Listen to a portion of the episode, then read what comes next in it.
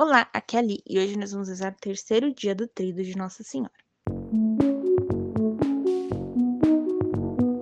Bem-vindos aos Novenáticos e hoje nós vamos usar o último dia do trido de Nossa Senhora, baseado no Magnífica.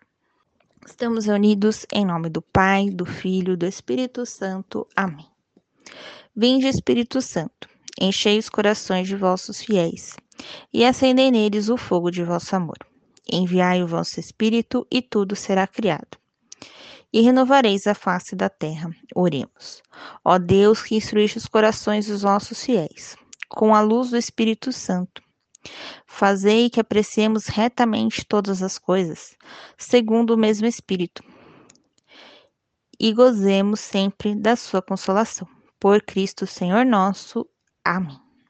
Rezemos agora três Ave Marias e um Glória. Ave Maria, cheia de graça, o Senhor é convosco. Bendita sois vós entre as mulheres, bendito é o fruto do vosso ventre, Jesus. Santa Maria, Mãe de Deus, rogai por nós, pecadores, agora e na hora de nossa morte. Amém. Ave Maria, cheia de graça, o Senhor é convosco.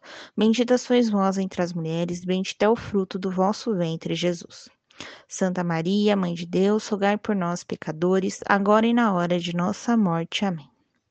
Ave Maria, cheia de graça, o Senhor é convosco, bendita sois vós entre as mulheres, bendito é o fruto do vosso ventre, Jesus. Santa Maria, Mãe de Deus, rogai por nós, pecadores, agora e na hora de nossa morte. Amém.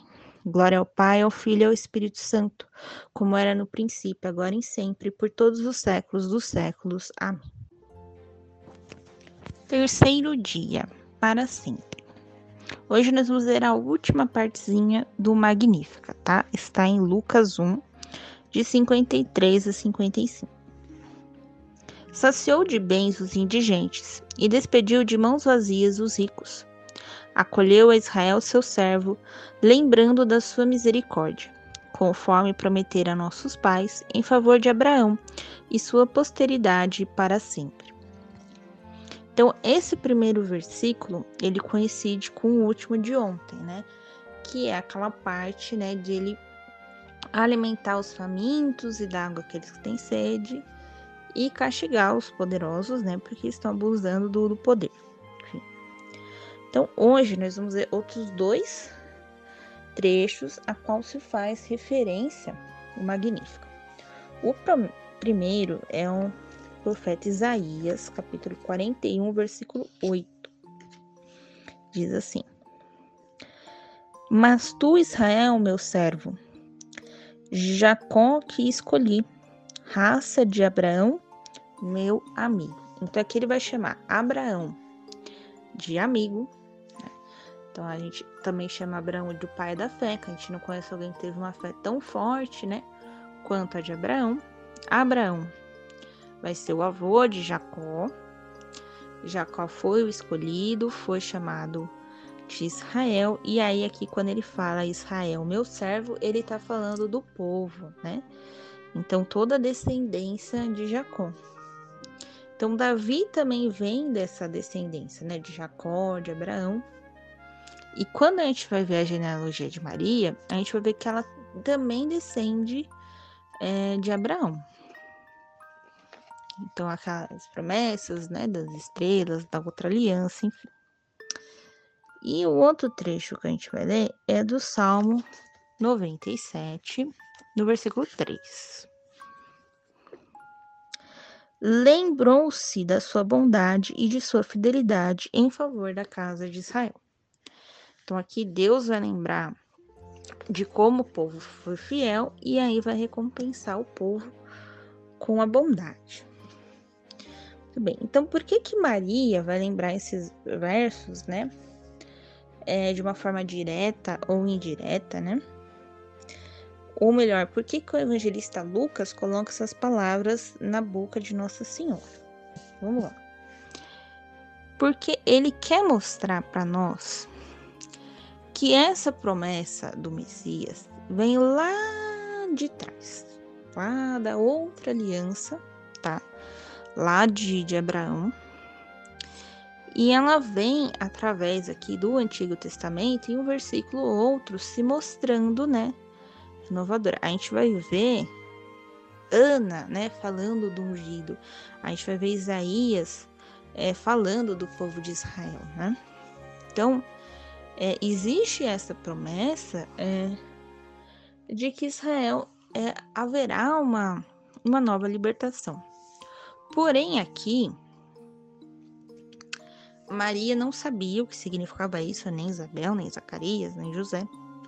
Mas Lucas, quando escreve o, o Evangelho, ele já sabe que essa nova libertação não é uma libertação uh, do Império Romano, mas sim uma libertação dos nossos pecados. Então, aquilo que nos aprisiona precisa é, ser libertado. E hoje em dia nós temos muito, muitos combates assim é, de nós com nós mesmos, né?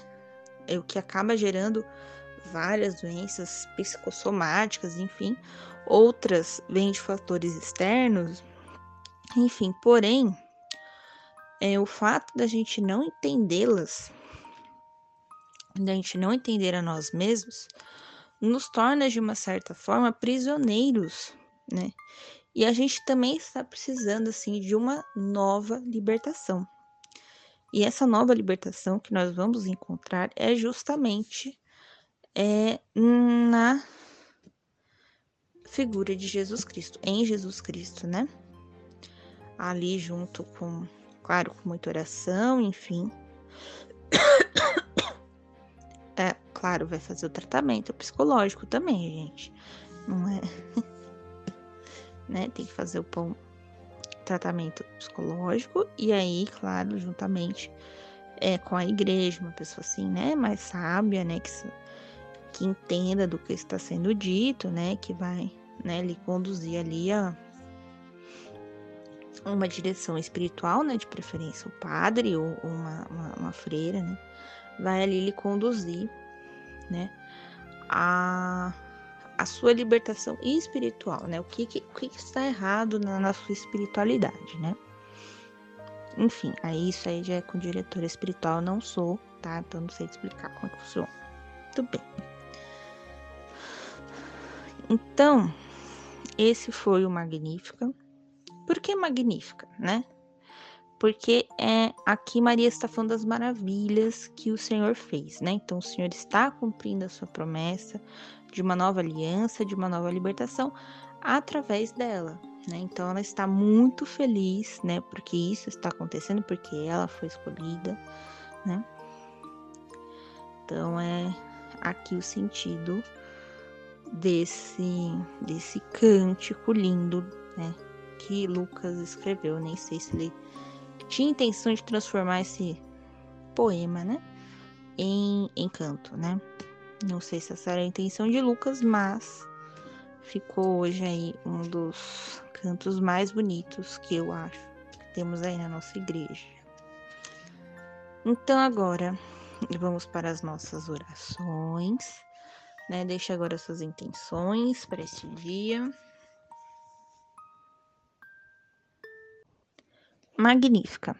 Minha alma glorifica ao Senhor meu espírito exulta de alegria em Deus, meu Salvador, porque olhou para sua pobre serva. Por isto, desde agora, me proclamarão bem-aventurada todas as gerações, e cujo nome é santo. Sua misericórdia se estende de geração em geração sobre os que o temem. Manifestou o poder do seu braço, desconcertou os corações dos soberbos, derrubou do trono os poderosos e exaltou os humildes. Saciou de bens os indigentes e despediu de mãos vazias os ricos. Acolheu a Israel seu servo, lembrado da sua misericórdia, conforme prometera a nossos pais, em favor de Abraão e sua posteridade para sempre. Salve, Rainha, Mãe de Misericórdia, vida, doçura e esperança, nossa salve. A vós bradamos os degredados filhos de Eva, a vós suspirando, gemendo e cheirando neste vale de lágrimas. Eia, pois, advogada nossa, esses vossos olhos misericordiosos a nós volvei. E depois deste desterro, mostrai-nos Jesus, bendito é o fruto do vosso ventre. Ó clemente, ó piedosa, ó doce sempre Virgem Maria, Rogai por nós, Santa Mãe de Deus, para que sejamos dignos das promessas de Cristo. Amém. Estivemos unidos em nome do Pai, do Filho e do Espírito Santo. Amém. Te espero amanhã para mais um, uma nova empreitada, né? Nós vamos começar amanhã o Trido de São José. Então, depois eu vou colocar aqui os recados, tá bom? No podcast à parte, tá bom? Um beijo, um abraço, que a paz de Cristo esteja convosco e o amor de Maria. Bye.